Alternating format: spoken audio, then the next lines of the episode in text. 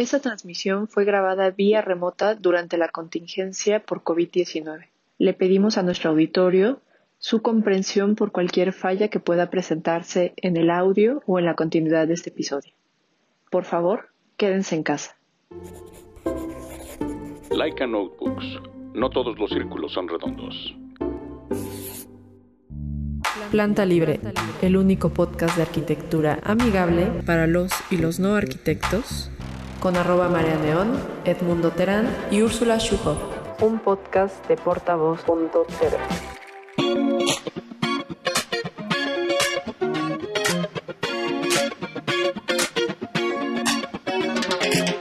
Hola amigos, bienvenidos de vuelta a su podcast favorito para los y los no arquitectos, Planta Libre. Yo soy arroba María Neón. Yo soy Fera Riola. Yo soy Alan Rojas. Yo soy Sergio Beltrán. Súper, Sergio. Y pues bueno, gracias a todos por escucharnos, por seguirnos, por suscribirse. Ya saben que nos pueden dar like, que ya no sé si eso está todavía vigente o no en nuestra página de Facebook. También seguirnos a través de Instagram como arroba plantalibre.podcast y en Twitter como arroba plantalibre-bajo. Eh, muchas gracias a todos los que se están suscribiendo a nuestro canal de YouTube. Recuerden darle como clic a la campanita para que se puedan suscribir y cada vez que empecemos a transmitir algún programa o tengamos contenido nuevo, pues les llegue como una notificación y no se pierdan nada de lo que estamos tramando entre manos.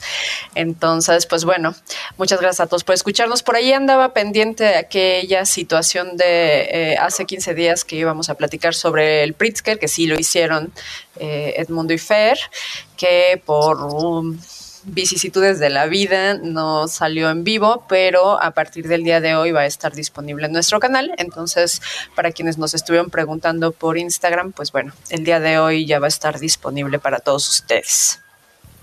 Hoy tenemos súper invitado que ya habíamos agendado desde ya hace mucho tiempo. Está con nosotros eh, Sergio y pues hay muchas cosas interesantes que platicar. Alan se va a poder acordar porque él estuvo en ese programa em, que en algún momento hablamos como de arquitectura forense y quedaron ahí como muchos temas eh, pendientes y sobre la mesa. Y pues el día de hoy pues está Sergio Sergio Beltrán García para platicar de eso y otras cosas más. Entonces, pues bueno, Sergio, bienvenido. Muchas gracias por estar el día de hoy con nosotros. Gracias a ustedes, Fer, Alan, ¿Qué onda? Y bueno, pues a Sergio este, viene casi casi llegando. Tienes poquito que regresaste a México y me gustaría que nos cuentes primero que nada, eh, o más bien que tú te presentes con el auditorio, porque luego no nos gusta tanto este, leer la cartilla de el señor tiene su maestría. Entonces, mejor cuéntanos desde tus palabras, o con, más bien a nuestro auditorio para que te conozca, eh, qué haces de tu vida, qué has hecho últimamente. Va. Em, pues bueno, eh, yo soy, yo estudié arquitectura en la UNAM, eh, inicié mis estudios en 2007 y a mí me tocó, mientras estudiaba arquitectura, pues ver cómo inició y empezó a volverse imposible de ignorar la violencia en México. Entonces, este, pues lo primero que yo diría es que, pues, pues me formé como arquitecto en ese contexto y el trabajo que hago responde a ese contexto que desafortunadamente pues, se mantiene vigente. Este, entonces, pues sí, acabé la carrera eh, en la UNAM, eh, hice una tesis teórica porque me interesaba mucho investigar eh, la memoria y los memoriales. Esa fue la primera, la primera forma que yo empecé a preguntar, responder la pregunta de qué hace un arquitecto en un país violento o cómo un arquitecto se suma a los esfuerzos para tratar de mitigar esa violencia. Y lo primero fue justo los memoriales. ¿no? Yo, yo veía víctimas, eh, muchos grupos de víctimas que estaban buscando acceder a, su derecho a la memoria a través de la construcción de un memorial. Y no, no noté yo que había suficiente discurso o discusiones sobre pues, cómo hacer un buen memorial, lo que significa hacer un memorial que cumpla con lo que las víctimas quieren.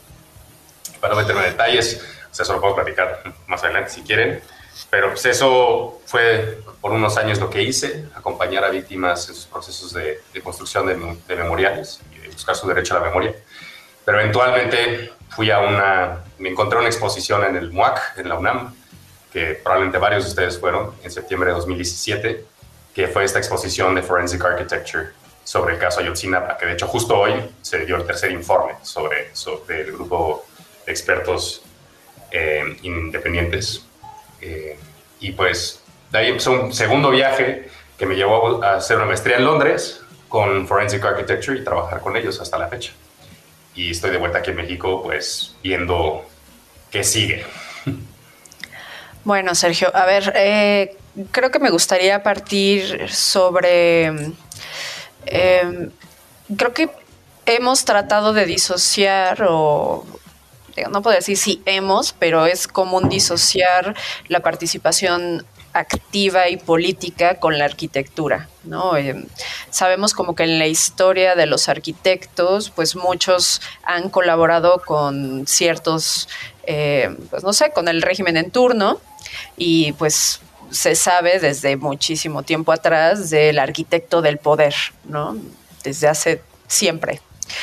Entonces, creo que a veces la postura del arquitecto, y es una pena que no esté Edmundo con nosotros, que también es otro colaborador del podcast, y él siempre me regaña, como de que tratemos de ser... Eh, pues un poco apolíticos, ¿no? Cuando estamos hablando por acá, pero yo creo que es eh, sumamente importante no solo estar enterados de qué es lo que está pasando en el mundo, porque eso cambia por completo, creo, la discusión o lo que es, a mi forma de ver, lo relevante eh, en términos de arquitectura per se, ¿no? No tanto como el, objeto arquitectónico estético, eh, fotografiable, premiable, etcétera. Pero quiero que desde tu experiencia eh, me cuentes cómo percibes esta cuestión del arquitecto apolítico o del arquitecto que simplemente se deslinda por completo de todos estos temas medio Em, pues dolorosos, ¿no? Indignantes, rasposos, que es, como decías, bueno, el caso de Ayotzinapa, eh, estuviste involucrado en esto del movimiento Yo Soy 132, y también cuando vino lo del terremoto del 19 de septiembre del 2017, y también, eh, no sé, en alguna ocasión hace poquito también platicamos con Onis Luque, que él también tiene como su forma de expresar su punto de vista y su opinión con respecto a, no sé, en este caso, él en concreto, la opacidad con la que se construye en la Ciudad de México, ¿no? Por decir. Entonces, definitivamente hay algunos actores dentro del gremio de la arquitectura que están llevando su práctica profesional un poquito más allá, ¿no? Quizás en el caso de Onis es específicamente desde su lente, pero en tu caso es completamente distinto porque además de ser y ejercer la profesión de arquitecto, también eres investigador, también eh, te dedicas a, este pues no sé, como al activismo per se, y creo que eso es algo que a los arquitectos les da mucho miedo porque pues de pronto eh, lo que menos quieren es ser incómodos o incómodas eh, para un gobierno en turno, porque bueno, lamentablemente al menos aquí en México ser incómodo para alguien puede tener como repercusiones desde que no te den un trabajo hasta que un buen día sales en, la, en las noticias de que, de que ya no estás aquí, ¿no? Y eso es sumamente grave. Entonces, si sucede con los periodistas, eh, pues también de alguna forma, no sé si la arquitectura se ha visto como muy atrás, muy restringida en su participación activa y, creo que si algo caracteriza al menos eh, la, la cuestión de corrupción aquí en México, es precisamente que la industria de la construcción y de la arquitectura es... Eh, tierra fértil para lavado de dinero, corrupción, este, pues no sé, eh, digo, aquí en México pues está esta situación ahorita de Julio Scherer y, demás, entonces eh, siempre hay como escándalos de corrupción involucrados con la arquitectura y la construcción, entonces de pronto pues hay como muchos, muchas cuestiones trágicas, lo de la línea 12, está el suburbano, esta parte del tramo del suburbano que no se ha terminado. Recientemente se inauguró el, el aeropuerto Felipe Ángeles, que también tiene como un montón de cosas atrás eh, interesantes que después vamos a comentar, porque incluso estamos tratando de, contactar con el arquitecto que, lo diseñó y que ya salió una nota diciendo que pues él no reconoce muchas cosas de la, de la obra terminada, entonces podríamos tener como un larguísimo etcétera, ¿no? Obviamente en su momento también hablamos de, del aeropuerto que iba a suceder allá en Texcoco, entonces, son, son, evidentemente no está desligada, ¿no? La arquitectura y la política, ni las políticas públicas, pero cuéntanos desde tu experiencia cómo percibes esta situación.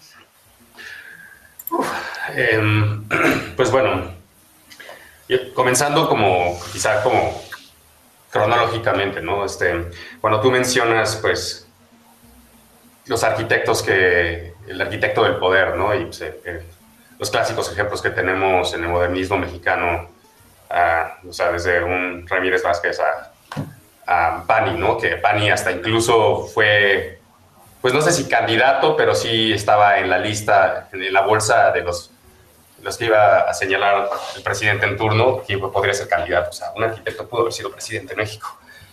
Em, toda esa arquitectura tenía un fin propagandístico y es algo que se ha estudiado, hay mucha literatura. O sea, incluso el lugar donde yo estudié, Ciudad Universitaria, sí es una pieza de infraestructura importantísima hasta la fecha, y, pero eso no le exime de, haber sido también un proyecto propagandístico. Eh, la arquitectura, pues, está esta frase, ¿no? Del photograph, finish, eh, forget. Bueno, perdón, finish, photograph, forget. Que como que creo que resume muy bien cómo la obra pública y, y los, la arquitectura de, de autor eh, nunca ha estado desligado de los procesos políticos de, cualquier lugar, pero hablando de México. Por otro lado, creo que es absurdo eh, que los arquitectos se presuman a políticos, porque no hay tal cosa como algo apolítico. Eh, vivimos en sociedad, vivimos entrelazados con todas estas relaciones humanas que son políticas. Entonces, creo que si un arquitecto parte desde el lugar en el que piensa que no va a, dialogar con el poder económico, con el poder político, está equivocado. Por otro lado, está también la educación que recibimos como arquitectos, o al menos la que yo recibí de 2007 a 2012 en la UNAM, eh, en la cual se nos desincentivaba bastante eh, mirar el trabajo que realizábamos eh, y sus consecuencias políticas. Creo que viví una escuela en la, que lo más político que se consideraba el diseño era realizar intervenciones o estudios sobre temas de interés de vivienda de interés social y empezaba apenas el, tema urbanístico, en, al menos en la carrera de arquitectura. Eh, o sea, se, se, entendía esa, esa forma política quizá como, como diseño para lo público. Eh, pero creo que o sea, esa preparación que se nos da para insertarnos en el mercado laboral, eh, pues sí, nos, sí, nos, sí intencionalmente nos distrae de, insisto, las consecuencias tanto positivas como negativas que tiene el trabajo de arquitectura en, las relaciones humanas y en la esfera pública. Entonces, eso, eso a mí nunca me convenció. Eh, ahora, por otro lado, también está el mercado, o sea, ya insertos en el mercado laboral, quiénes son tus clientes, quiénes son, eh, qué es lo que aspira un arquitecto, si es que quiere ser proyectista, si es que quiere desarrollar, ser eh, una empresa que desarrolla viviendas o oficinas. Pues quieres llevar la, la fiesta en paz, como se dice, ¿no? Eh, con, con, las autoridades que son al final del día quienes tienen el poder de sí permitirte construir algo o no. Y se vuelve muy peligroso ser alguien que tiene un perfil público que antagoniza a esos poderes. Y es algo que yo he sufrido constantemente. O sea, creo que ya estoy vetadísimo de varios espacios por el activismo que he ejercido y por ser tan vocal en contra de pues, eh, estos quienes en turno estén tomando esas posiciones de poder político y económico. Entonces, eh, o sea, es eso. O sea, en esencia es no, no, no considero que, siga siendo prudente considerar que, que estamos exentos de, de, eso. Nos vamos a enlodar de alguna forma u otra y realmente se trata de tomar postura ante ello. Una postura podría ser de ignorarlo y, llevarla bien, pasar la ola, y la otra es de resistirlo y yo lo resisto porque a mí me causa mucho sufrimiento ver el sufrimiento de otros. No lo puedo ignorar. Por eso nunca he trabajado en un despacho donde sé que el desarrollo de vivienda que están haciendo está despojando o está quitando a alguien de una colonia, de, una, de un barrio. Por eso también no he trabajado yo en proyectos de gobierno, porque yo he trabajado con y en contra de gobierno a nivel local, este, bueno, estatal, Ciudad de México, no, pero a nivel capital y a nivel federal. Incluso he tenido que en algunos proyectos desistir de, del rol que me habían dado como diseñador porque noté que las víctimas estaban empezando a sufrir por el trabajo que yo estaba realizando como arquitecto. Entonces, desde ahí es donde yo parto. O sea, a mí, si bien no soy partidista, porque no me convence que exista una estructura de partido político que pueda como... Este, eh, soy apartidista, pero sí soy tremendamente político. Y y yo no, no pretendo yo aún dar lecciones sobre eso a mis compañeros arquitectos, pero en lo personal, sí, yo, yo sí diría como, no, más bien toma una postura y sé congruente con ella, la que sea, pero no actúes como que tu trabajo no está inserto en este y tiene consecuencias en lo político. Ok. A ver, Alan, que te veo así con carita de sueño. Pero es que tenía, no, tenía el micrófono desactivado, como estaba aquí en personas, pero bueno, no, escuchándote la verdad, pues sí, o sea, obviamente es, es imposible despegar la, este, el, ese tema político de la arquitectura, ¿no? Al final de todo, eh, un ejemplo muy claro, los sindicatos, que de repente llega uno, llega otro para la obra, todo ese, ese, ese, ese, tema de, de, gestoría, pues es un rollo al final porque pues es un tema de corrupción muy, muy, muy cabrón y al final uno trata de adaptarse. Eh, saliendo un poco del tema de esto, o sea, de, del tema de politizar la arquitectura, eh, yo quisiera, empezaste con un tema muy importante que es eh, que has trabajado en memoriales. Eh, supongo que el, que el que dices es el que estaba, donde también estaba Murakami, es, pregunta. Había un tema de Murakami, hay unas columnas. ¿No? En, en, el MUAC, de lo del Ayotzinapa. O yo estoy confundiendo. Recuerdo que había unas columnas ahí, invitaron a, este, a, ese artista. No, Ai Weiwei. Este, estuvieron ah, dos exposiciones. Ah, Fueron dos exposiciones. La de Ai Weiwei y la de Forensic Architecture. La de Forensic Architecture fue como un año y medio antes. Ok, ok, ok. Estoy, estaba confundiendo el nombre y estaba mezclando ahí las dos exposiciones. Está bien. Eh, eh, lo, mi pregunta iba más enfocada a, pues a todos los que no conocen. Quizá yo, yo tengo un concepto de qué es un memorial, pero me gustaría tú que, que dijeras qué es un memorial. Pues va, y creo que con eso podemos bajar el balón de lo que estaba, del choro que me eché antes, porque eso es una forma muy concreta de explicar cómo, cómo sí es político, ¿no? Y cómo, esta, cómo existen, porque en, los, en el tema de los memoriales, juegan papeles muy importantes los arquitectos que tanto se consideran apolíticos como los que sí toman postura. Y comienzo con el ejemplo que de hecho me llevó a mí a empezar a ver la memoria y los memoriales, que fue el Arco Bicentenario, o hoy mejor conocido como Estela de Luz, o el concurso del Arco Bicentenario. Porque ahí lo que, lo que yo veía como estudiante, esto fue en 2008 cuando se lanzó ese concurso, eh, fue, noté que varios arquitectos boicotearon ese, ese concurso. Yo me preguntaba, pues, ¿por qué? Eh, incluso varios metieron contrapropuestas, algunas bastante humorosas, eh, pero al final resultó un ganador, alguien que de hecho daba clases en mi propio taller. Y, y de hecho la propuesta, el anteproyecto era buenísimo, porque lo que más contemplaba era la creación de un espacio público gigantesco, casi de la mitad del tamaño de Zócalo en, en términos de metros cuadrados pero lo único que se construyó fue lo vistoso, que fue la estela. Entonces, al ver esa, esa, esa obra, yo, yo, me preguntaba bastante, bueno, ¿qué significa, ¿por qué esto significa 200 años de ser mexicano? ¿no? O sea, como hay yo intuía que había un problema de conceptualización ahí y empecé a investigar cuál era y así fue como llegué a la memoria. Y mientras yo estaba, yo me fui a intercambio a Alemania, a Berlín, que como varios saben es una ciudad con muchísimos memoriales. Esto fue de 2010 a 2011. Y, estaba yo cazando y cazando y cazando varios memoriales. Este, de hecho, digo, breve anécdota, pero yo me convencí de estudiar arquitectura el, un día que entré en 2006 a un memorial en Alemania. y por primera vez sentí el espacio como verme. Por primera vez sentí ese, el poder estético de, la arquitectura como si fuera una canción o una película, o sea, imposible de ignorar, no algo que pasaba por mi, raciocinio así de, ah, sí, esto es, no, genuinamente me sentí conmovido y eso me llamó muchísimo la atención.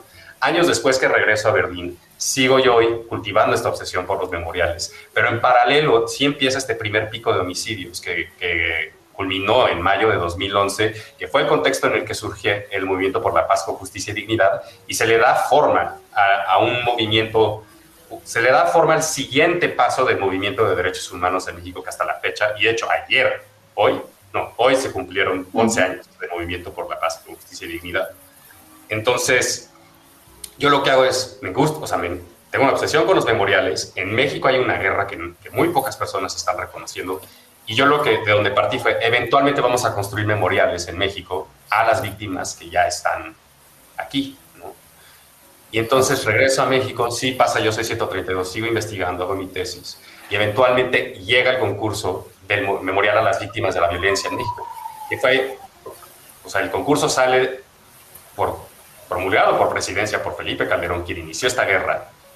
Y es un concurso que tiene un mes para entregar propuestas y tres para construirse. Y ahí es donde me enfrento con esta directamente cara a cara la primera vez con la postura de un arquitecto, llamémosle apolítico, y yo tratando de como, como de expresar que no podemos hacer este memorial como si fuera cualquier otra escultura o monumento. Y ahí, ahí Alan, es donde se empieza a formar esta, esta idea con la que hoy trabajo, más que nada de manera pedagógica, de distinguir entre monumento y memorial, en donde el monumento es un objeto que ocupa espacio con el puro objetivo de recordar el pasado, pero el memorial es un espacio es la acción de crear espacio, no solo para recordar el pasado, sino para, para poder enfrentar esos problemas del pasado que aún siguen en el presente y que probablemente en un futuro cercano, lejano, van a volver a expresarse como, como violencia. Entonces, y ya lo he visto, en, desde entonces he visto muchos concursos donde varios arquitectos, como el del 19, meten concursos, escoge un ganador, las víctimas jamás se les preguntó qué querían, cómo querían ser reparadas. No se entiende que hay un, discurso de derechos humanos importantísimo que atraviesa la creación de memoriales y monumentos, espacios de memoria.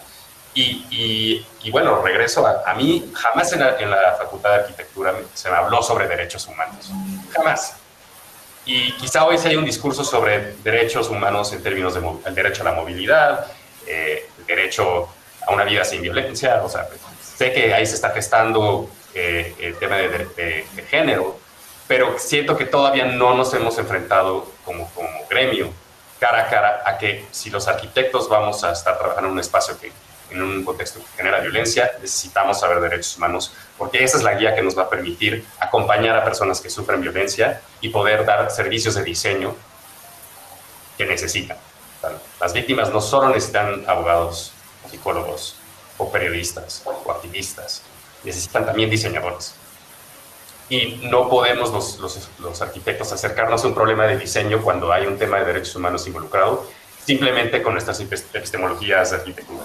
Necesitamos saber más, necesitamos saber de leyes, necesitamos saber de derechos humanos, de la constitución, porque ahí es donde, donde muchos de los arquitectos nos convertimos en victimarios callando la, voz de esas, de esas víctimas e imponiendo un, algo que pensamos que es un memorial, pero en realidad es un monumento que va a, no va a representar la voz de las víctimas, sino a sustituir. Y eso a mí me parece tremendamente grave, me parece tremendamente grave y trágico que hayan arquitectos que se presten a eso. Ok. Oye, bueno, yo también quería retomar ese tema del memorial, pero aquí, por ejemplo, bueno, no sé, me surge, digo, obviamente, este, digo, sé que por, claro que funciona o hay una repercusión positiva, digo, de cierta forma, el hecho de que existe el memorial, porque como dices, pues es recordar el pasado y tener esto presente porque en algún momento a lo mejor vuelve a suceder, ¿no? Bueno, por ejemplo, bueno, esto justo que acabas de decir al final, o sea, no sé, a lo mejor algún ejemplo de algún memorial, o sea, o algún este monumento que esté, mm, o sea, ejecutado erróneamente o que haya sido como es, este caso fallido. o, y uno este, que sí sea exitoso. O sea, ¿sí me expliqué? sí, sí, sí, sí, sí, sí. Y, creo que es importante, o sea, insistir en que la distinción que yo hago entre memorial y monumentos sí está fundamentado en, varias cosas que no me da tiempo ahorita como explicar a profundidad. Pero esa distinción, o sea, yo, yo trazo esa, esa dicotomía, esa falsa dicotomía, para poder expresar un punto pedagógico. O sea, poca, frecuentemente yo tengo unas juntas donde tengo cinco minutos para explicar por qué no hay que hacer un monumento y por qué sí hay que hacer un memorial. ¿No? Entonces, o sea, con eso digo, esta, esta distinción es solo pedagógica, no es real, es en realidad un espectro. Este, pero para contestar tu pregunta, Fer, eh, varios, o sea, el primero, digo, ya hay dos que medio mencioné, el primero es el de, el de Felipe Calderón, que es este, este, este, monumento que está al lado de Campo Marte, en Avenida Reforma, en la Ciudad de México. Em, ¿Por qué? ¿Por qué no es un memorial y si es un monumento? Eh, primero, ese la convocatoria que dio, o las discusiones que dieron forma a la convocatoria, no incluyeron a víctimas. Es decir, es como, es como si nosotros diseñáramos la casa de alguien y jamás le preguntamos a esa persona cómo vive, cómo habita. eso, es, eso es inconcebible. Todos los arquitectos se nos enseña eso, que es, tienes que escuchar a tu cliente. Bueno, aquí los clientes son las víctimas, no es el gobierno. ¿Cómo vas a hacer un memorial en el cual las víctimas no tuvieron ninguna palabra para decir queremos esto, queremos eso, queremos que se recuerde de esta forma, este, queremos que se nos repare el daño que nos han hecho a través de este proyecto de tal forma? En el de Calero no se hizo, tampoco se hizo en el concurso del Memorial 19S de 2018. Lo segundo es, ¿dónde se gestan estos, estos, estas conversaciones? Pues deberían de ser espacios incluyentes, donde, sea, donde haya acceso, al menos para las personas que vivieron directamente esa violencia eh, y, estos dos casos se hicieron a puerta cerrada y jamás abiertos al escrutinio público. Lo siguiente también es la escala, algo muy fácil que tenemos. O sea, la escala, ¿por qué debe de ser monumental cuando en realidad la memoria vive en las personas, en las conversaciones que tenemos, en, las formas de organizarnos y, reunir y dialogar y debatir y proponernos acciones para poder mitigar las, causas que, que causan violencia? Pero el monumento insiste en tener la escala monumental para ser visto, para no ser intervenido. Y sí habla mucho cuando piensas que el objeto de memoria es un objeto tal cual, una escultura, a comparación cuando, cuando reconoces que el, el, lugar donde habita la memoria es en las personas. Los objetos que construimos y diseñamos en los memoriales solo son una excusa para poder marcar un, un recinto donde podamos llevar esas actividades, pero lo importante es la gente. Y los memoriales son procesos que deberían estar todo el tiempo moviéndose, eh, deben de estar siempre evolucionando, son impredecibles, difíciles de controlar. Eso es muy riesgoso para un político que quiere controlar la narrativa y el daño político que, de una tragedia. Los monumentos buscan ser fijos, o sea, el día que los inauguras, así deben de quedarse para siempre. El memorial, no, el día que lo inauguras apenas está comenzando su vida. Em, y eso también está para estos dos casos. Pero pues quizá como puedo mencionar otro en el que estuve involucrado, que fue el Memorial News Divine, en el cual eh, este es un proyecto en el, que, en el que conocí a las víctimas a finales de 2012 y en abril de 2013 el gobierno de la Ciudad de México invita a las víctimas del News Divine. Perdón, ¿será importante mencionar que fue el News Divine o...? Sí, justo, justo ahorita que, bueno, nos compartió este, Marle, tú tu portafolio, bueno, tu página, justo ese estaba pensando en lo que decías de que no es algo como estático, ¿no? O sea, no es un monumento, sino es este que pues al final se realizan actividades, ¿no? Pero bueno, mejor tú descríbenos ese proyecto. Pues para seguir ahondando en como la pregunta de, Alan, este, o sea, en términos de como qué tipos de, o sea, la postura de lo político y lo político y de qué es memorial y monumento y, seguir en esto. El News Divine fue un, fue un caso de eso, ¿no? En abril del 2013, cuando el gobierno de la Ciudad de México invita a las familias de News Divine, perdón, paréntesis, en muy pocas palabras, el News Divine fue un evento el 20 de junio de 2008, mi primer año en arquitectura, pasó esto, donde la policía capitalina no hizo una intervención en un, eh, pues es que no era un antro, era discoteca, no sé, lugar para tardeadas. Sí, sí, sí. O sea, cerraba a las 8 de la noche. Sí, hasta conoció gente que fue, o sea, como... Bueno, El tema es que... Como un bar o algo así, ¿no? Podrías decir. Es que bar implica alcohol y, y, es muy importante como dejar claro que no se vendía alcohol en las horas que los jóvenes estaban en, este, en esta discoteca. Iban ahí a, a bailar reggaetón. En 2008, escuchar reggaetón en México era como escuchar hip hop en los 90 en Estados Unidos, era automáticamente criminalizado. Este, no convulgo con estas palabras, pero la frase chácara de reggaetonero era, una, era una, un, estereotipo que se le puso a los que iban al News Divine. Y por lo tanto, el gobierno de la Ciudad de México decidió redar ese lugar sin planeación y terminó causando un embudo donde se asfixiaron 13 personas. No solo eso, sino que encima negaron, manipularon evidencia, ocultaron evidencia para que no se supiera por qué salió tan mal. Y bueno, afortunadamente la Comisión de Derechos Humanos tenía un titular muy bueno en aquel entonces y en octubre de 2018 saca un reporte, unos cinco meses después, donde se sabe todo, y la recomendación dice que se tiene que construir un memorial específicamente para, para dignificar la memoria de los jóvenes que fallecieron. Es decir, que no eran drogadictos, no eran criminales, eran chavos que nada estaban bailando reggaetón un viernes que acabó el ciclo escolar. Entonces, eso es lo que da pie que en abril de 2013 las familias sean invitadas por el gobierno a, dialogar sobre el memorial. ¿Cómo lo vamos a hacer? A mí me invitan a la segunda reunión que tienen como asesor. Sergio, porfa, acompáñanos. Este, tú, sabemos, o sea, ya te habíamos escuchado hablar de memoria, lo que sea. Yo voy un par de veces a esa reunión y me doy cuenta que ya tenían un proyecto hecho, que querían eh, poner la primera piedra dos meses después. O sea, era la clásica fórmula que yo ya había visto en Calderón y que años después vería otra vez en el 19S y que sigo viendo en muchos otros lugares de el memorial como vehículo de propaganda política para controlar la narrativa de un evento donde el Estado falló. Y de eso no se trata un memorial, de eso se puede tratar un monumento. Entonces lo que hacemos es solicitar que se reponga el proceso desde cero, nos lo conceden y inicia nueve meses en los que tenemos dos reuniones semanales de tres horas en la cual solamente imaginamos y pensamos en las posibilidades de este memorial. Y al final pasamos de las literalmente dos estelas que había propuesto el gobierno de la Ciudad de México, quería poner dos estelas de, ni siquiera sabían de qué material,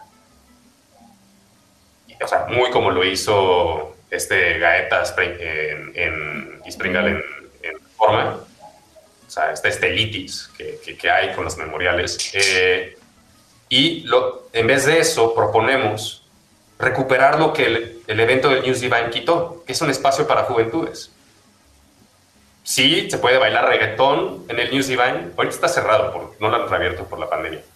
Pero también eh, talleres que fortalecen capacidades educativas.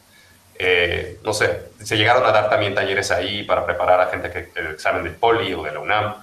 Eh, también batallas de rap, también cine, este, danza aérea. O sea, un espacio en el cual las juventudes que antes se les había negado su derecho al esparcimiento libre estamos hablando de, la periferia norte de, bueno, no usa la palabra periferia, pero literalmente en el perímetro norte de, la Ciudad de México, a 200 metros del Estado de México es donde fue esto.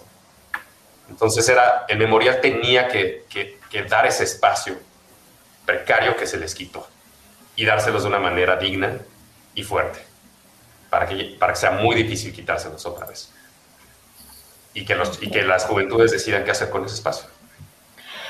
A ver, yo quisiera como, a propósito que está Fer aquí, Fer es de Chihuahua, entonces ahí quiero como, eh, porque también Chihuahua es un estado muy, es un estado ejemplar para mal, por decir así, es un caso de, de esta como decía Sergio, de, un gran caso de cómo el Estado falló. Y, México tristemente tiene muchos casos de el Estado fallando una y otra y otra vez en diferentes lados, bajo diferentes circunstancias.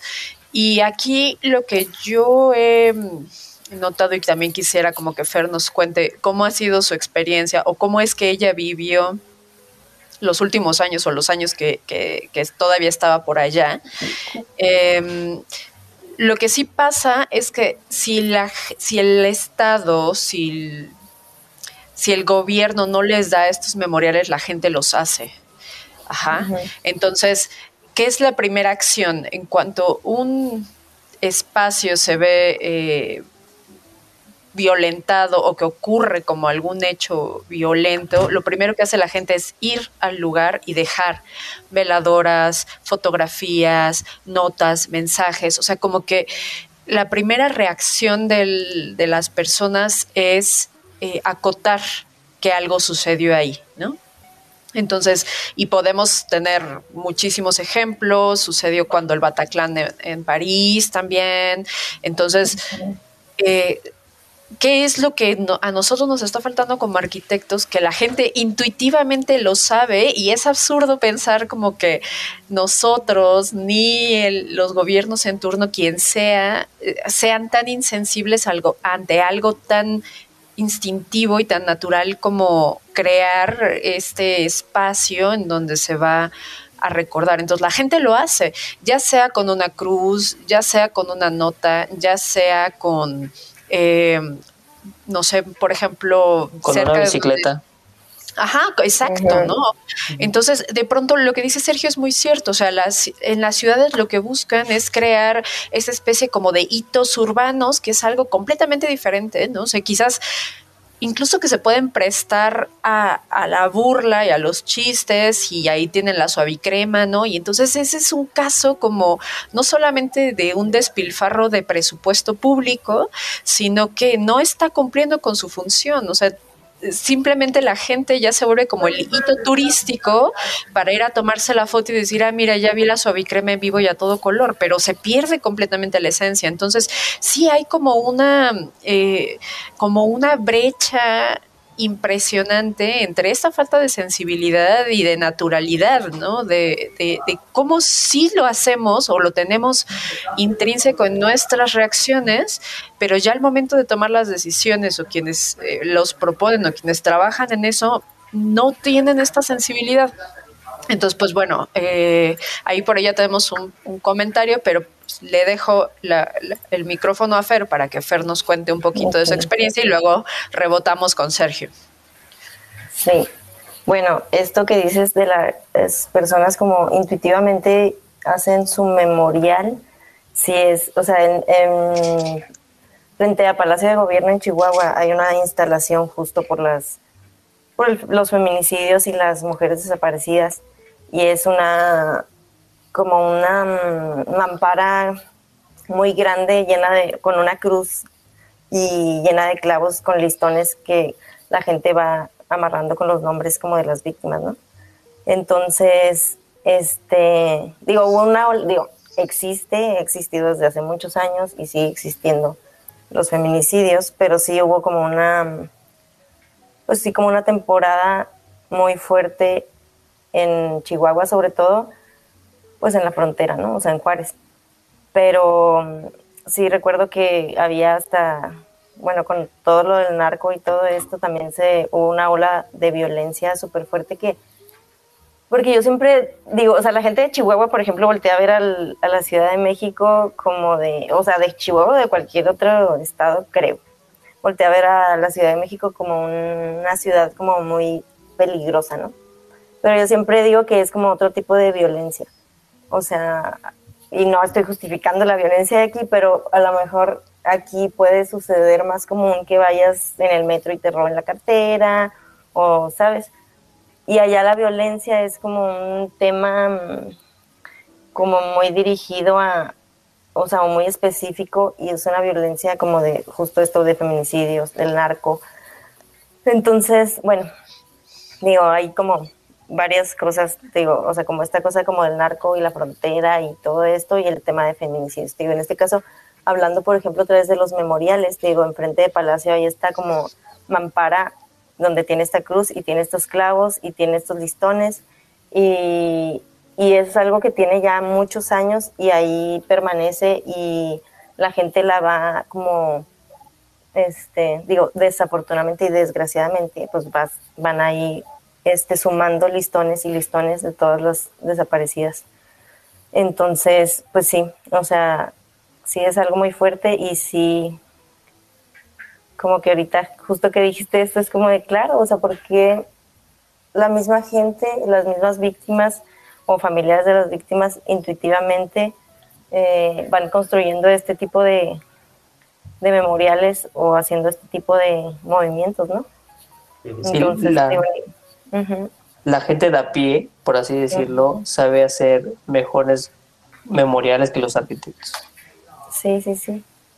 Es, es, es algo, o sea, es, definitivamente sí, o sea, hay que aprender de, de, ahí, ¿no? Este, porque, a ver, por ejemplo, ahorita que mencionas feminicidio y narcoviolencia en Chihuahua, y también para seguir reforzando lo que ya hemos estado platicando, en, el, caso de feminicidios, pues está, en Chihuahua está el primer memorial que tuvo que construir el Estado mexicano, que fue obligado el Estado mexicano. Es más, es el primer memorial que el Sistema Interamericano de Derechos Humanos, la Corte Interamericana, ordenó al Estado mexicano a construir un memorial en Juárez, que es el de Campo Algodonero, que es esta escultura de esta mujer que está como flotando y libre. Terrible memorial. ¿Por qué? No porque haya un juicio estético que yo haga, o sea, de los valores estéticos de, la escultura. Eso a mí, sinceramente, no me importa. A mí lo que me importa es qué está haciendo ese monumento memorial para salvaguardar, primero para reconocer que la violencia sigue ocurriendo. Segundo, para, para ¿cómo se dice? Como exhortar a las autoridades para reconocerlo y actuar sobre ello. ¿Qué está haciendo ese, ese monumento, el de Campo Algodonero, para proteger, o, es que suena ridículo que una escultura proteja a una persona, pero ¿qué está haciendo para, cómo está siendo utilizado, cómo fue diseñado ese monumento para ser una herramienta para poder darle frente al feminicidio? No hace ninguna de estas cosas. Tanto así que, que las mismas víctimas terminaron, cuando en 2011 inauguraron ese memorial, las mismas víctimas que fueron las partes eh, en el caso, lo rechazaron y ya pasaron 11 años y los feminicidios siguen subiendo. También en el caso de la violencia en Chihuahua está el monumento de, de, Villas de Salvarca, de este evento donde había una fiesta donde habían chavos con 15, 16 años y llegó un, comando criminal y acribilló y mató a 11, si recuerdo bien. Y el Estado, el gobierno de Felipe Calderón, puso un monumento, una plaza, que otra vez, o sea, juicios estéticos aparte, no, no deriva en acciones políticas que, que, que, visibilicen, salvaguarden, sean una herramienta para que no se, se, repita esa violencia. Entonces, tenemos muchísimos ejemplos en México de, de monumentos que están posando como memoriales. Eh, para ir a lo de, a lo de qué, qué, qué podemos aprender del memorial que tú estás mencionando que está frente al Palacio. Em, pues también es muy similar a lo que ya han aprendido varias víctimas a lo largo de todo el país y que pues, particularmente en la Ciudad de México que se expresa como antimonumentos. ¿no? Y creo que aquí hay algo, una clave importante de qué podemos aprender los arquitectos. O sea, por un lado tienes el monumento de todos están sobre Avenida Reforma, todos estos, es, es, es una clase de memoria a Reforma. Tienes el monumento de Calderón, donde jamás o sea, sí el Comité 68 lo intervino, pero jamás realmente se han instalado ahí grupos de víctimas para accionar sus demandas al gobierno, al Estado mexicano. Ahí no lo hacen. Existen los antimonumentos, donde sí son hechos por las víctimas, pero no suelen accionarse cotidianamente para poder, por ejemplo, el de la guardería BC, que está frente a la Secretaría de Salud.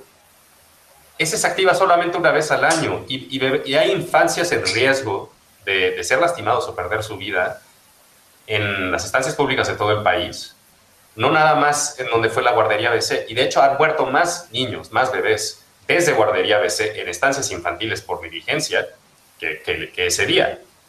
Entonces, los antimonumentos que han construido los grupos de víctimas también han estado limitados porque solamente hablan de sí mismos, de sus propias tragedias. Pocas sí están haciendo conexiones con violencias estructurales que permanecen después del evento. Y el mejor ejemplo de estos son las antimonumentas. ¿Por qué? Porque la antimonumenta, especialmente la que se colocó en la glorieta de Colón, la antimonumenta no es realmente el pedestal y la, figura de la mujer que está ahí. Y yo no voy a hablar de feminismo, porque eso no me toca. Yo voy a hablar de cómo yo lo leo como arquitecto que estudia memoria y memorias. Yo lo que veo es que ese espacio, ese hito, genera un espacio, un recinto, donde van personas a hablar sobre sus problemas. Y, van y se van a organizar para tomar acciones para que las autoridades que han sido omisas lo reconozcan lo, y, lo resuelvan. Y tanto así que, que apenas estamos viendo el inicio del antimonumento. espero. Y eso para mí es una gran inspiración. ¿Por qué? Porque no solamente es el, el, lugar donde quizás estamos los arquitectos, que es el diseño, y si hay una, un, tremendo cuidado en la comunicación y en el diseño del antimonumenta, de las... Muy importante que el antimonumenta frente a Bellas Artes no habla de un caso o de un día, habla de un fenómeno de violencia, que es lo que muchos monumentos se rehusan a hacer, no hablan de fenómenos de violencia, hablan de un caso aislado que es muy fácil descontextualizar y no reconectarlo al presente. Entonces, en el antimonumenta vemos este, este, este muy buen traslate entre el diseño y también el activismo de, las personas que sufren violencia. Y yo creo que los arquitectos mucho que aportar. O sea, yo creo que hace falta mucha crítica, mucha teoría. Eh, y, eso es lo que yo también me dedico, es a, trabajar con personas que han sufrido violencia y, es, y tienen muy buenas intuiciones. Para mí me ha tocado desde, en algunos casos, que los familiares realmente solamente quieren una escultura y hay que acompañar y mostrar que se puede más y también me ha tocado llegar con víctimas, como la mamá de Lisby Berlín, de, la joven que fue asesinada en Ella sabía perfectamente bien que era un memorial. Yo no se lo tuve que explicar. O sea, ella desde el inicio dijo, esto no se trata de hija, se trata de todas las que voy y mañana van a ser violentadas. Entonces, si hay un memorial para mi hija, ni siquiera va a estar su nombre. Y ahí está en Seúl, el memorial de Leslie, y no tiene el nombre de Leslie. Entonces, o sea, entonces no, no para terminar, no se trata de solo, solo dejar que las víctimas construyan sus memoriales, porque a veces son muy precarias y las destruyen, sino que hay, que hay que acompañar, escuchar y, y pues sí. Lo que haría es como lo que haría un arquitecto con cualquier cliente. Escucha y dice lo que te están, lo que te están pidiendo. Ok, tenemos ahí unos mensajes. Este Mauricio Vázquez nos dice buenas noches, Manuel Peña nos manda buenas vibras y Dante comenta, se dice que el primer fraude al pueblo mexicano fue el caballito de Tolsa, pues el virrey pidió más dinero de los que realmente costó. Pues bueno, es, es que yo creo que un poco más allá como del fraude económico, porque bueno, ese ya tristemente va como implícito, sino el fraude como humanitario, pensaría.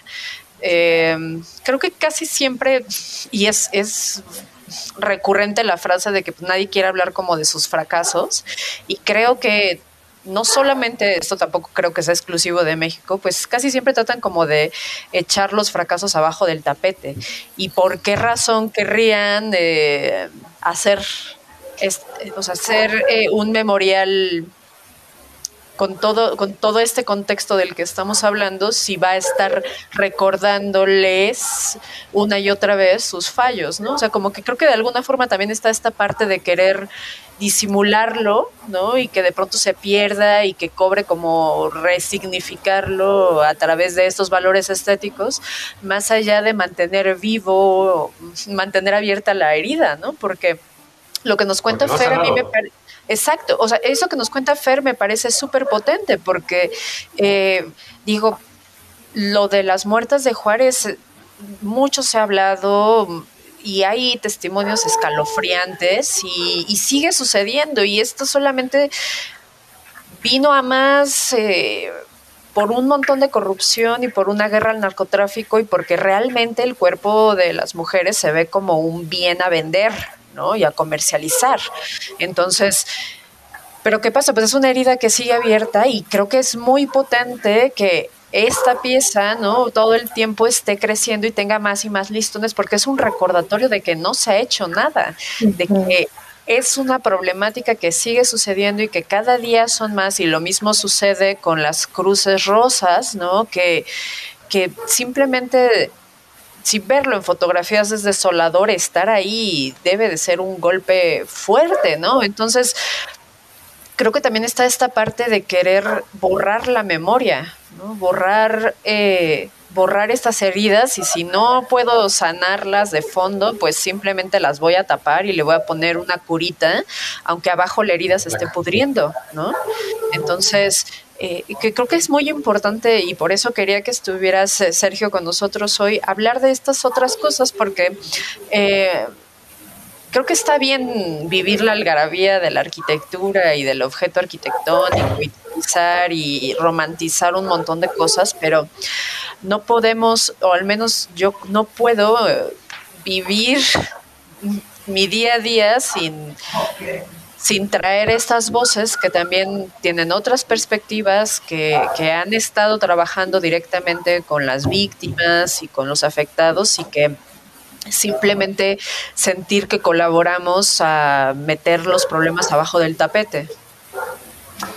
Y, para responder a, eso es, em, o sea, bueno, es que, es que, por ejemplo, este ejemplo que tú pusiste, planteas, bueno, más bien esta, esta vivencia que nos compartes, Fer, de, los listones, em, o sea, es justo una de las formas en las que yo he tratado de aprender de ahí y llevarlo un paso más adelante es un proyecto que ahorita se llama el Memorial Disperso, que lidia con un problema que tú estás mencionando, Marlene, que es que la memoria no es eminentemente una fuerza de bien o una fuerza de, paz. O, la memoria es una, una arma, una herramienta que se puede usar para recordar y también se puede usar para olvidar.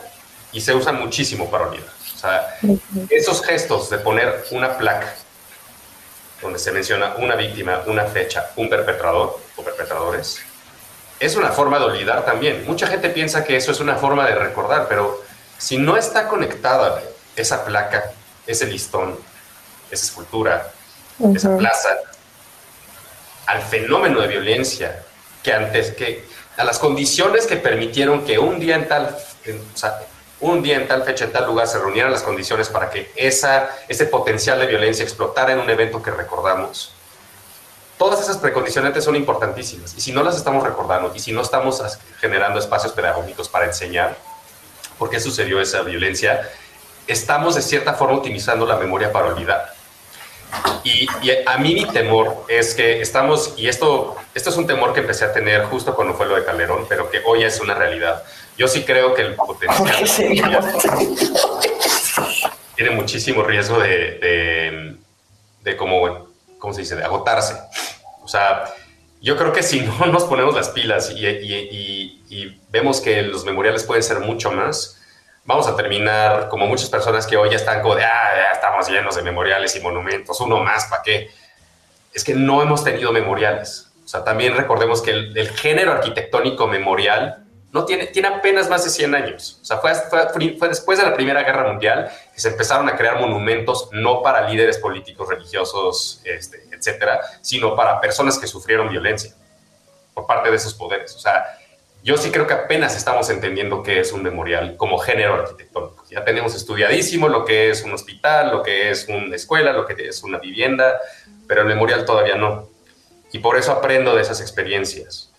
Y, este memorial disperso, este proyecto, o sea, lo que reconoce es la memoria es una herramienta para violencia, el poder lo utiliza para generar más violencia, este, y una de las formas que lo hace es elevando los costos políticos y económicos para acceder a un memorial. Nosotros pensamos que los memoriales tienen que ser costosos, gigantescos, súper burocráticos, difíciles de hacer.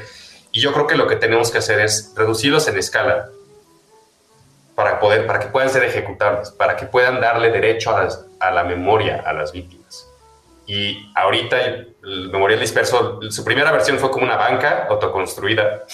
Eh, y su segunda versión, de hecho, se inspira en estos listones que tú mencionas. Eh, trabajé hace un mes y medio con madres desaparecidas, de madres que buscan ahí a sus hijos desaparecidos. Bueno, más bien personas que buscan, casi todas son madres, afortunadamente, pero personas que buscan a sus desaparecidos.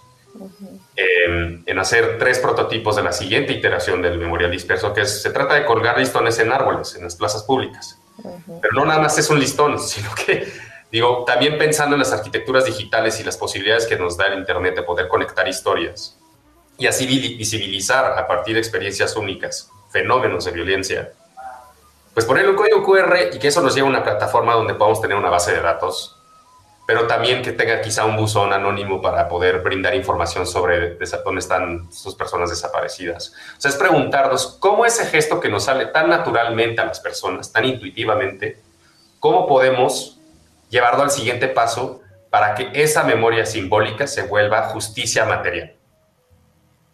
O sea, ya, ya, ya no es solo hablar de, lo simbólico, sino de lo simbólico junto con lo material. Y lo material es derecho a la verdad, derecho a la justicia, derecho a la reparación, derecho a la no repetición.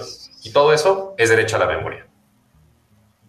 No, o sea, algo que, una frase que me he es, la memoria sin verdad es mentira, la memoria sin justicia es impunidad, la memoria sin reparación es daño, la memoria sin garantías de no repetición es olvido.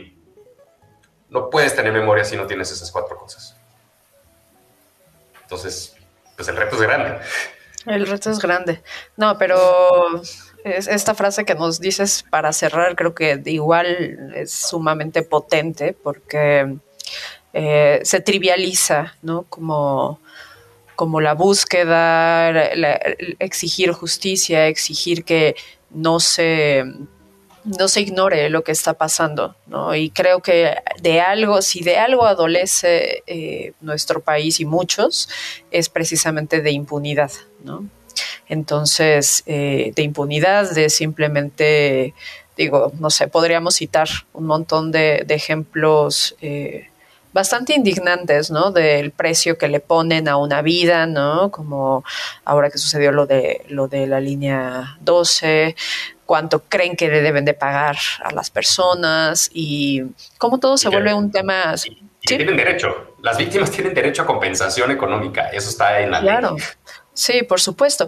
Pero creo que aquí eh, el tema se vuelve como de, les, de no sé, como simplemente la misma opinión pública pensar que, ay, ¿por qué piden tanto? O, por, o sea, no sé, se vuelve como totalmente trivial cuando el problema es mucho más profundo y es algo que degrada el, tejido social, ¿no? Entonces, ¿Cómo puedes pensar en una sociedad eh, participativa, saludable, democrática, cuando está tan lesionada en niveles sumamente profundos? ¿no? Entonces, creo que la problemática está entre eh, uno de estos temas es este, muchos otros es sumamente complejo, pero eh, te agradezco que hayas estado aquí con nosotros para poner este granito de arena para tener una pieza más de todo el rompecabezas que, que es importante conocer y ampliar nuestra perspectiva, ¿no? Va, mucho más allá de Pritzkers, va mucho más allá de publicaciones, va mucho más allá de propaganda, ¿no? En general,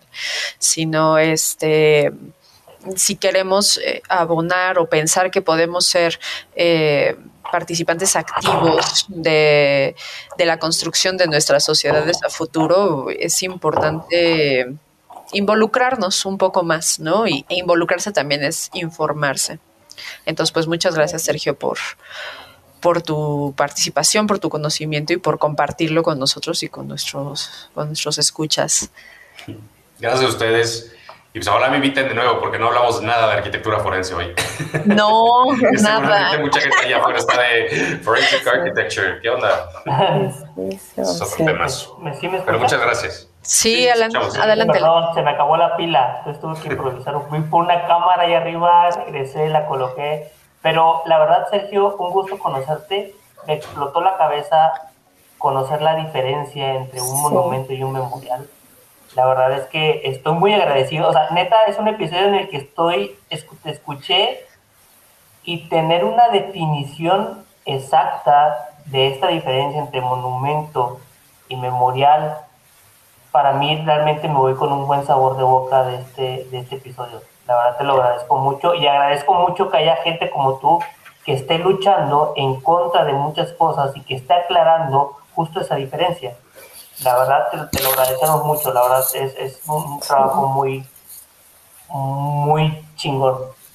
Sí, por dos, como dicen los chavos. Ah, los chavos. Sí, los chavos. Pues, no, claro que sí, o sea, el conocimiento justo que compartes es eso, o sea, yo creo que ya no vamos a voltear a ver un memorial igual porque, y yo también, o sea, como que la verdad no tenía la idea completa como el memorial, o sea, el memorial también como un elemento como estático y no el memorial como esta este espacio como de interacción y de acciones, ¿no? Contra, pues, el objetivo de el mismo memorial. Sí, y, como mencionar también como idea, como para cerrar, es, o sea, esto del memorial y monumento, yo pienso que aplica para, para cualquier cosa. O sea, yo lo que invitaría es a preguntarse cuando están diseñando, cuando están construyendo, ¿están ocupando espacio o están creando espacio? Y, a partir de ahí, como pensar si, si vale la pena seguir adelante con, con, la intención de tomar un espacio y ocuparlo para uno mismo o para, para el poder económico o político. Desafortunadamente trabajamos muchos para que otras personas ocupen espacio o también podemos buscar caminos para crear más espacio. Y eso es un tema profundamente arquitectónico. Hay una pregunta. Este, sí, que las vamos a leer. Estaba justamente por decirles que íbamos a tardarnos un poquitín más. Digo, por ahí nos dejó un mensaje Nancy Lisset que dice, bueno, que un gusto escucharnos, gracias a ti por escucharnos. Eh, Mauricio Vázquez dice, jamás lo había visto de esta manera, lo cual, pues bueno, nos unimos y, y, por eso estamos acá igual para, para entender un poquito más todos, todes. Y eh, Mario Valencia pregunta, nosotros como estudiantes, ¿cómo podríamos acercarnos más a estas perspectivas, siendo que en la mayoría de las materias de la facultad solo se nos enseña a pegarnos directa o indirectamente a lo productivo? Ok, Mario, una, una respuesta un poco a manera de anuncio. Muy pronto en la Facultad de Arquitectura. Pero no, en serio, este, estoy junto con otras personas buscando formas de poder crear un espacio como Forensic Architecture en México. Em, está un poco banal mi anuncio, pero síganme en Twitter y mandan un email, no sé, este, si quieren, como yo estoy haciendo una lista de banda de que quiere enterarse cuando sea momento ya decir, ok, ya estamos listos para, para presentar esto al público. Em, también estamos buscando Estamos viendo si se puede empezar a, entrar espacios educativos para poder este, pues invitar a más personas a pensar de esta forma y si quieren sumarse a las acciones también. Pero no estoy listo todavía para decir exactamente cómo. Lo, único que puedo decir ahorita, desafortunadamente, es eh, pónganse en contacto. O sea, soy arroba ese, Beltrán en todas las redes sociales y mi correo también es gmail.com. Y ya, muy bien. Pues bueno, ahí vas a tener, ahí nos vas a contar cómo te va con esto de, de entrar como con estos temas políticos a las instituciones educativas, porque ese también es otro tema que aquí no quiero balconar a nadie que después... Es parte de la este, chamba pero es parte de la chamba. Entonces, pues bueno, como no queremos, nos queremos, este, no nos queremos empachar tan pronto el lunes, ahí lo dejamos, que también estaría interesante. Digo, es, es difícil, ¿no? Es difícil, casi luego nadie quiere hablar de esas cosas, pero qué bueno que estuviste aquí con nosotros, Sergio, para, para y ponerle un poquito de limón a la herida para ver si con suerte empieza a cicatrizar, ¿no? Entonces, gracias a todos por escucharnos. Gracias a nuestros amigos de Laika Notebooks, eh, que ya tenía un rato que no les mandábamos eh, saludo. Eh, y pues ya saben dónde pueden seguir a, Sergio, ya saben dónde nos pueden seguir a nosotros. Y recuerden, tengan paciencia. Estamos por acá. Suscríbanse a nuestro canal de YouTube, compartan, califíquenos, porque pues con eso como que ayudan a que podamos llegar a más y más y más personas. Entonces, no sé, por ahí deben de estar como todas las las cuestiones estas digitales, como dirían, los chavos. Suscribirse. Arriba, suscríbanse en la campanita. Suscríbanse. No lo van a creer. Ahora sí que podemos poner, no vas a creer lo que pasó. Entonces, bueno, muchas, muchas, muchas gracias. Nos escuchamos y nos vemos pronto. Yo soy arroba María Neón. Yo soy Fera Riola. Yo soy arroba no soy Y tú, Sergio, con tu arroba también. Y yo soy Sergio, arroba SS Beltrán. SS Beltrán. Pues bueno, amigues, gracias por escucharnos, gracias por vernos. Hasta la próxima. un memorial a Sergio. Oh. ya se corta esta parte. La me voy a pedir que Nos vemos pronto, amigues. Hasta pronto. Bye.